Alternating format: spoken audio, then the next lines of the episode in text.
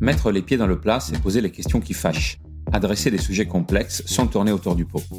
Et s'agissant de management, c'est aussi une pratique qui peut vous sortir des pires situations. Les pieds dans le plat, c'est le podcast qui interroge sans détour un manager sur ses moments marquants. Ce qu'il a réussi, là où il galère un peu plus, ses coups durs, mais aussi ce qu'il aime dans son métier. Je suis Claudio Randi, directeur produit de Numa, qui forme les leaders d'aujourd'hui et de demain aux compétences qui font la différence au quotidien.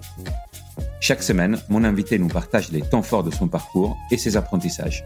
Aujourd'hui, je reçois Ellie, Team Lead Customer Success chez Spendesk. Dans cet épisode, on essaie de comprendre comment créer un safe space et recevoir du feedback en tant que manager, mais aussi de comment gérer la contre-performance d'un collaborateur.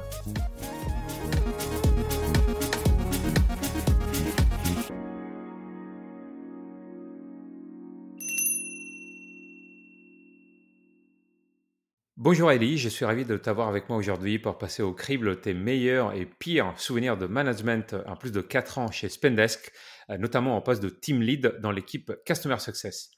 Pour commencer, est-ce que tu peux m'expliquer un peu ce qui représente ce rôle de team lead chez Spendesk? C'est un rôle qui est vachement proche du terrain. Euh, donc on accompagne vraiment nos collaborateurs pour les aider au quotidien sur leur mission. Donc en l'occurrence, en tant que Customer Success, on doit accompagner des clients, faire en sorte qu'ils soient satisfaits de la plateforme, faire en sorte qu'ils consomment un peu plus aussi du produit, donc potentiellement les accompagner sur des stratégies de upsell et de cross-sell, et finalement vraiment garder un peu le client tout au long de sa vie avec nous et satisfait. Le rôle du team lead, ça va être d'accompagner vraiment mon collaborateur pour l'aider dans cette mission-là, pour faire en sorte aussi que le collaborateur évolue tout au long de son aventure avec Spendesk. C'est une équipe de combien de personnes? J'ai commencé ce rôle de team lead il y a à peu près deux ans et demi, donc j'avais trois personnes euh, à charge. Puis je suis passé euh, au cours de ces deux ans et demi à une étape euh, un peu importante où je suis monté à 12 personnes il y a à peu près un an. Et à ce moment-là, quand on est arrivé à 12, mon manager, on a discuté ensemble, on a vu en fait ça commençait à être compliqué de gérer 12 personnes en direct. Euh, chaque one-one, je passais d'un one-one à un autre et, vraiment je commençais à m'emmêler un peu les pinceaux. Euh, et donc on a restructuré l'équipe et on a scindé l'équipe avec donc deux team leads. Donc il y a une personne maintenant qui va gérer à peu près 6 personnes euh, et moi qui vais en gérer 8 de mon côté. Tu, tu commences à parler des, des one-one. Euh, quels sont un peu tes rituels au, quotidien pour, euh, pour, animer ton équipe à la fois collectif et, euh, et, individuel? On va avoir maintenant à peu près donc quatre gros rituels, on va dire. Donc on va avoir le traditionnel one-one que je vais faire. Alors ça va être un peu différent avec des personnes un peu seniors. Je vais avoir plutôt un one-one toutes les deux semaines. Euh, donc pas forcément besoin de mon temps et de mon accompagnement toutes les semaines. Donc on fait un point plutôt toutes les deux semaines pour s'assurer que tout va bien. Euh, avec les personnes qui sont un peu plus récentes dans l'entreprise, on va garder effectivement ça à une récurrence euh, hebdomadaire. Ensuite, on va avoir un weekly. Euh, alors, dans mon équipe, c'est un peu particulier. Nous, on s'équipe, enfin, on s'occupe aujourd'hui des, on va dire, des petits ou moyens clients chez Spanes, donc c'est plus une masse et on a plus vraiment une casquette de project manager. Mmh on va avoir beaucoup de projets transverses avec l'équipe marketing, avec l'équipe produit, avec l'équipe opération. Et donc en fait, on a un weekly le vendredi dans lequel chacun va pouvoir présenter les projets dans lequel, sur lesquels il travaille. Est-ce qu'il y a des bloqueurs? Est-ce qu'il a besoin de l'aide d'une autre personne de l'équipe? Vraiment, c'est un peu un point de 45 minutes à une heure le vendredi où tout le monde va vraiment updater euh, chacun sur ses, problématiques un peu euh, de, de projet. C'est finalement un peu comme un stand-up qu'une équipe tech peut avoir. On a un peu la même chose du coup le, vendredi.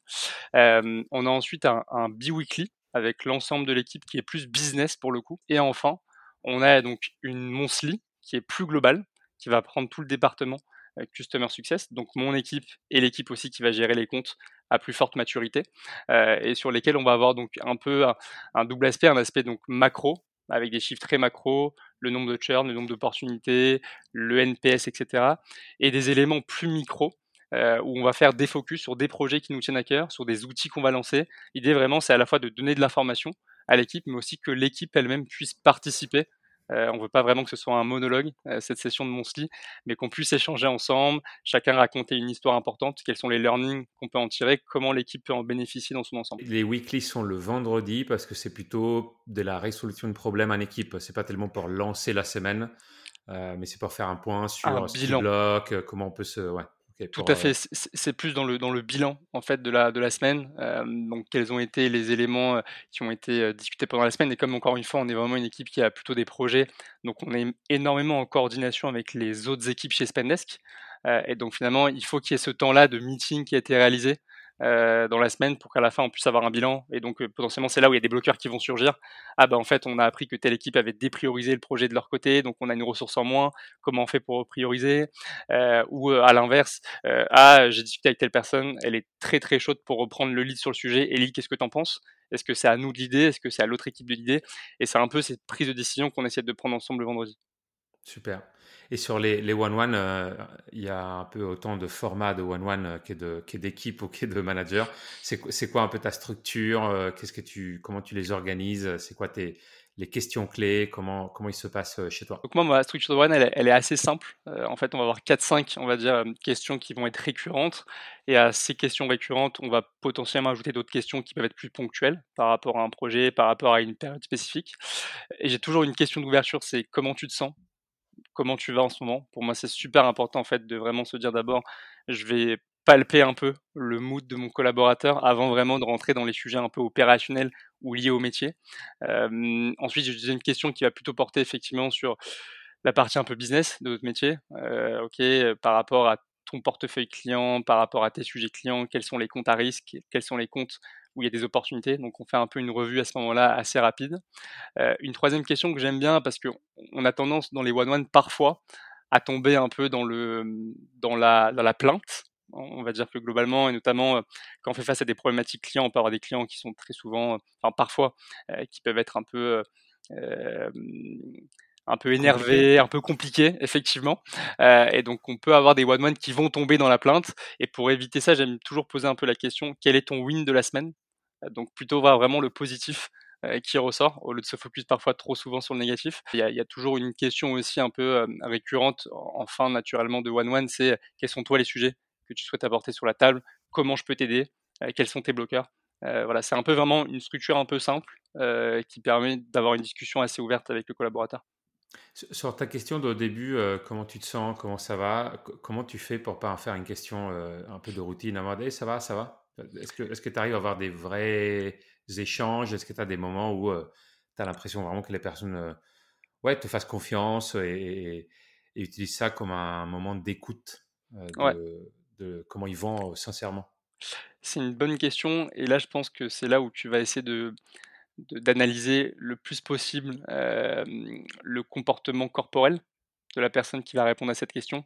Donc c'est vrai qu'aujourd'hui on est beaucoup en Zoom, on est beaucoup en, en, Meet en général pour faire ces, points-là, et c'est là où il faut être super attentif sur OK, quand quelqu'un va te répondre à cette question, quel est son comportement corporel qui ressort, et je vais potentiellement essayer de creuser pour dire OK, je sens que c'est une petite voix, c'est un petit ça va, et on a aussi des personnes dans mon équipe, moi j'ai beaucoup de personnes où je sais de semaine en semaine que leur réponse, si elle n'est pas la même, en fait, c'est quelque chose qui en fait n'est à creuser. Après, tout l'enjeu, encore une fois, c'est de, de faire en sorte de créer suffisamment avant ce qu'on appelle le safe space avec mmh euh, ton équipe, réussir vraiment à faire en sorte que ton équipe, quand elle vient one-one, elle sait qu'elle peut être libre de s'exprimer, euh, d'exprimer les choses qui vont, les choses qui ne vont pas, etc. Ça, c'est un travail qui commence dès l'onboarding avec une personne. Mais une fois que tu as rempli ça et que tu as réussi en fait à rentrer dans ce safe space, une personne est censée pouvoir s'exprimer librement et dire quand ça va pas. Dans l'onboarding, ça passe par euh, ça passe par quoi? Par leur dire que euh, le one-one, c'est pas juste un point de routine. Enfin, est-ce qu'il y a d'autres choses que juste le cadrer dès le début En fait, on a un ramp-up qui est extrêmement bien ficelé chez Spendesk. Mmh Donc, quand un collaborateur arrive dans l'équipe, il a vraiment 7 à 8 semaines de ramp-up qui est super bien documenté sur notre outil qui s'appelle Notion chez nous. et globalement, on leur explique assez rapidement qu'on a une culture du feedback qui est très forte chez Spanesk. Et donc rapidement, on va les faire entrer dans cette culture, on va leur demander de s'exprimer à travers les one-one.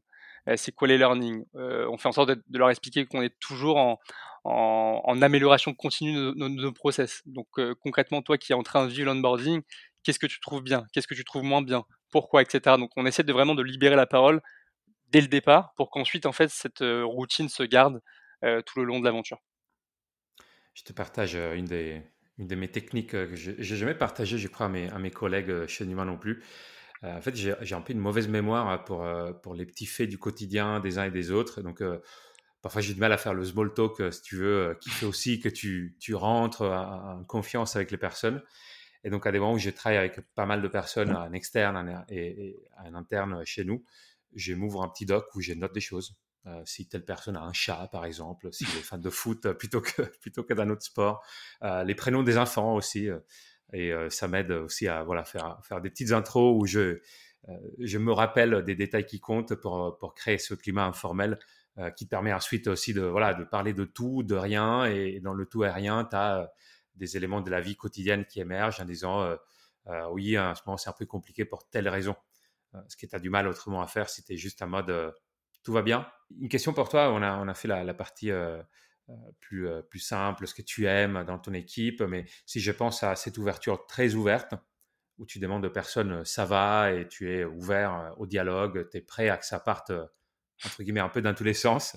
Est-ce que tu as eu des cas où tu as eu des surprises en posant cette question, des moments où c'est pas du tout parti dans la direction que tu voulais? Ou tu attendais plutôt, hein, pas forcément tu voulais, mais dans ce que tu t'étais attendu en ouvrant la conversation?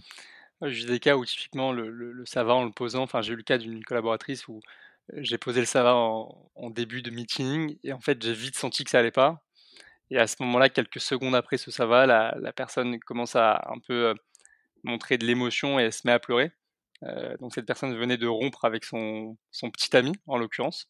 Et donc voilà, c'était un peu de but en blanc, beaucoup d'émotions. C'est un peu les choses qui peuvent se passer en fait, finalement, c'est le le le personnel qui va rentrer dans le professionnel et c'est normal. Oui, dans ce cas-là, tu dois être prêt à, passer ton one-one sur ça et à dire on parle du reste à notre moment. Voilà, il y a plus important, c'est pas grave, c'est toi qui. Enfin, effectivement, bien sûr, dans ces moments-là, la ce qui compte, c'est avant tout le, le, le, niveau mental de la personne et on sait qu'on va pas parler des sujets business quand il y a des choses plus importantes à côté. Et sinon, tes clients en ce moment la, la, transition, la, transition un peu, plus compliquée. Au-delà des routines euh, semaines, euh, toutes les deux semaines et un mois, j'imagine vous avez un peu comme tout le monde aussi des moments de prise de recul euh, sur la performance, que ce soit annuel, biannuel ou de manière plus fréquente. Comment ça s'organise chez vous, chez Spendesk? Alors, historiquement, on avait effectivement tous les trimestres des performance review. Donc c'était un petit peu lourd. et au plus on a grandi, plus ça devenait vraiment assez compliqué pour les managers de tenir le rythme de faire chaque trimestre des performance reviews, mais également pour les collaborateurs. Ça prend énormément de temps. On est finalement passé donc en semestre. Donc on a aujourd'hui ces moments-là qui sont super importants dans la vie des Spendesker, où le Spendesker va prendre le temps de s'auto-évaluer sur sa performance, sur son évolution pendant un semestre, où le manager va aussi prendre le temps d'évaluer son collaborateur, et où parfois on va aussi également faire appel à des pairs.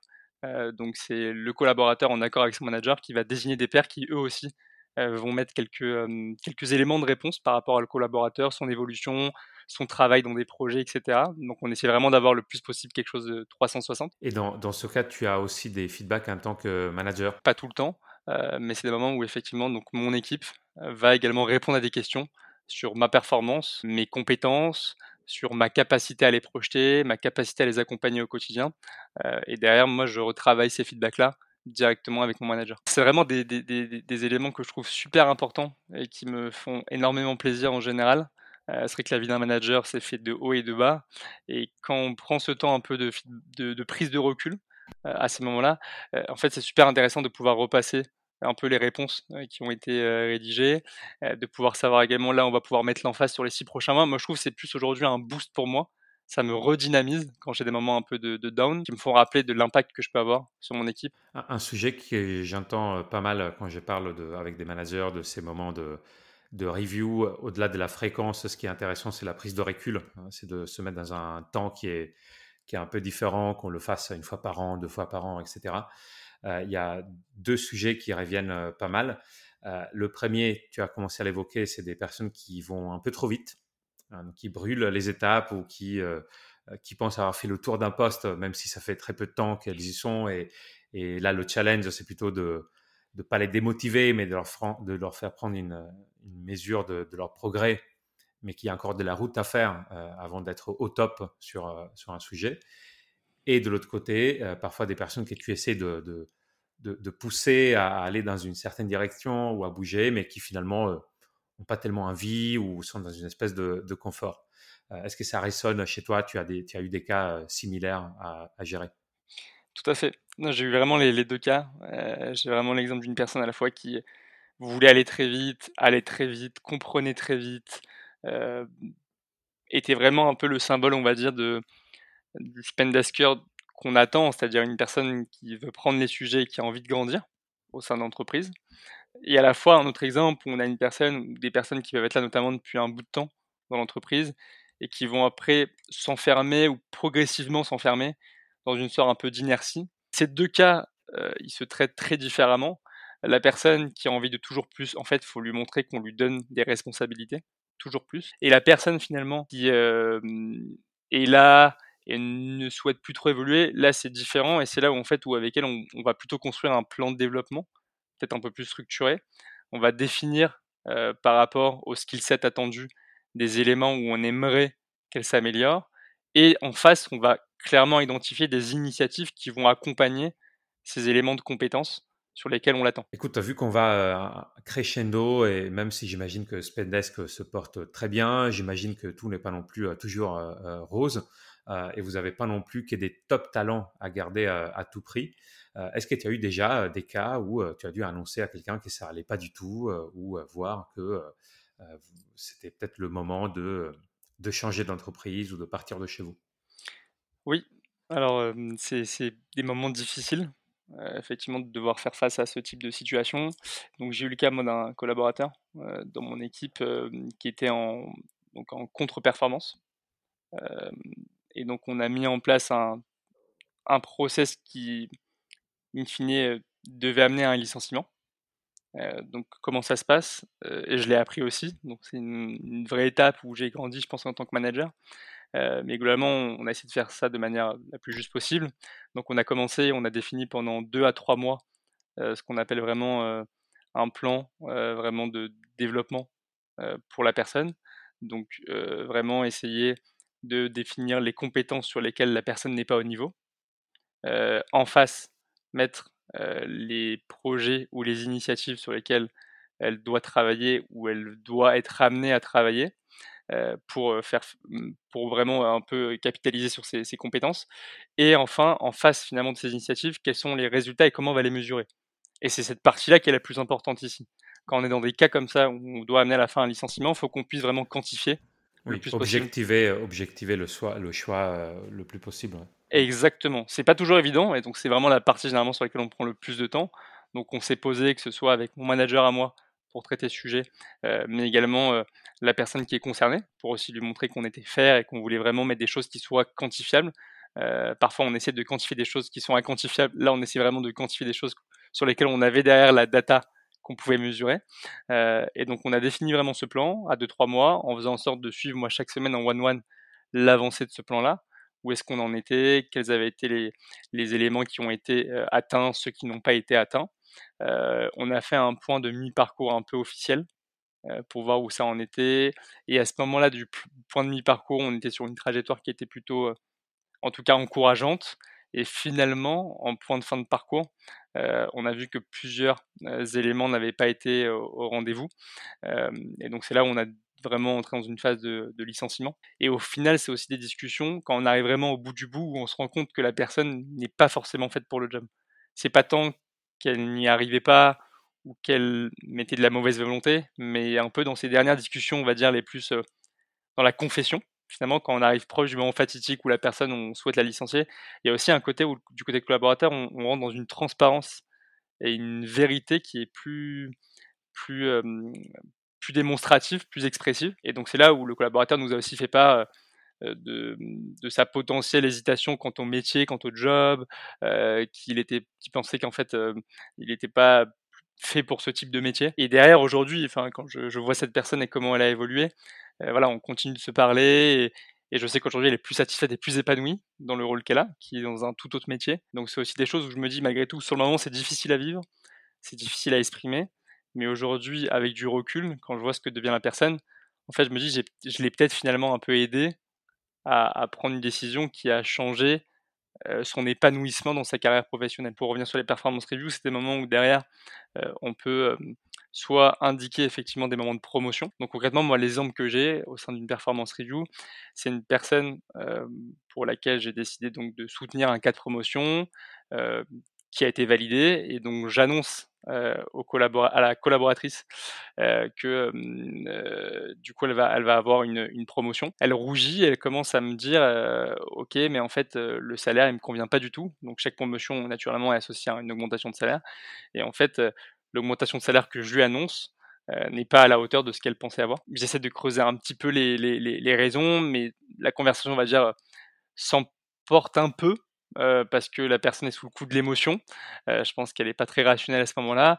Et donc, je décide de couper court à la discussion. Et je reviens quelques jours après. On a notre one-one. Et entre-temps, ce qui s'est passé, c'est que j'avais, enfin, j'étais tombé par hasard pendant mes, jours de congé sur un magazine de management. Et en fait, j'avais vu un framework qui s'appelle le framework donc DESC, qui signifie donc D, décrire, E, exprimer, S, spécifier et C, conclure et donc concrètement, donc je lis cette, ce framework, je le trouve intéressant, et à ce moment-là, je me dis, ok, en fait, potentiellement, il peut résoudre le problème que j'ai en ce moment, et je vais essayer de l'appliquer. Donc je prépare en fait ce framework en essayant de l'appliquer à ma situation, et je reviens en one-one euh, quelques jours après, et je décide d'ouvrir la discussion en appliquant ce framework. Et lui dire, voilà, si maintenant on veut passer à une base différente au sein de ton level, voilà ce qu'on va devoir atteindre dans une période donnée donc sur les trois, sur les six prochains mois. Voilà ce que j'attends de toi. C'est super intéressant. Euh, je retrouve euh, un point aussi avec ce que tu disais avant sur la conversation plus difficile, euh, le simple fait de préparer. Hein, pour moi, toi, une, des activités en tant que manager qui change ta vie, c'est juste de prendre le temps de préparer tes échanges quand tu sais que ça va être un moment complexe ou tendu. Merci beaucoup, Elie, pour, pour, cet échange, pour ta transparence, pour les détails sur tes, sur tes pratiques. Euh, tu incarnes vraiment ce que tu essaies d'avoir avec tes équipes, la, partie écoute, mettre à l'aise les, les, personnes. C'est vraiment agréable d'échanger avec toi. Euh, on fait des épisodes courts, autrement on pourrait rester discuter pendant, pendant des heures. Mais euh, vraiment, merci pour tous les détails que tu nous as donnés sur tes routines à la fois et tous les gestions de cas plus exceptionnels que tu as eu à rencontrer chez Spendesk. Merci beaucoup. Avec plaisir, merci Claudio et j'espère que ce sera utile pour, euh, pour d'autres managers.